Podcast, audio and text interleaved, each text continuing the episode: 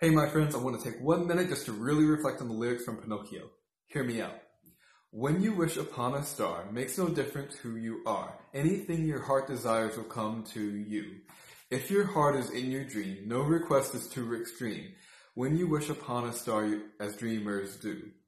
Fate is kind, she brings to those who love the sweet fulfillment of their secret longing like a bolt out of the blue. Fate steps in and sees you through. When you wish upon a star, your dreams come true. So the lyrics are telling us that when you want something and really desire it with all your heart, it's going to come to you. You will attract it. So, what do you want? How badly do you want it? And what are you doing to allow it to come in? Some food for thought.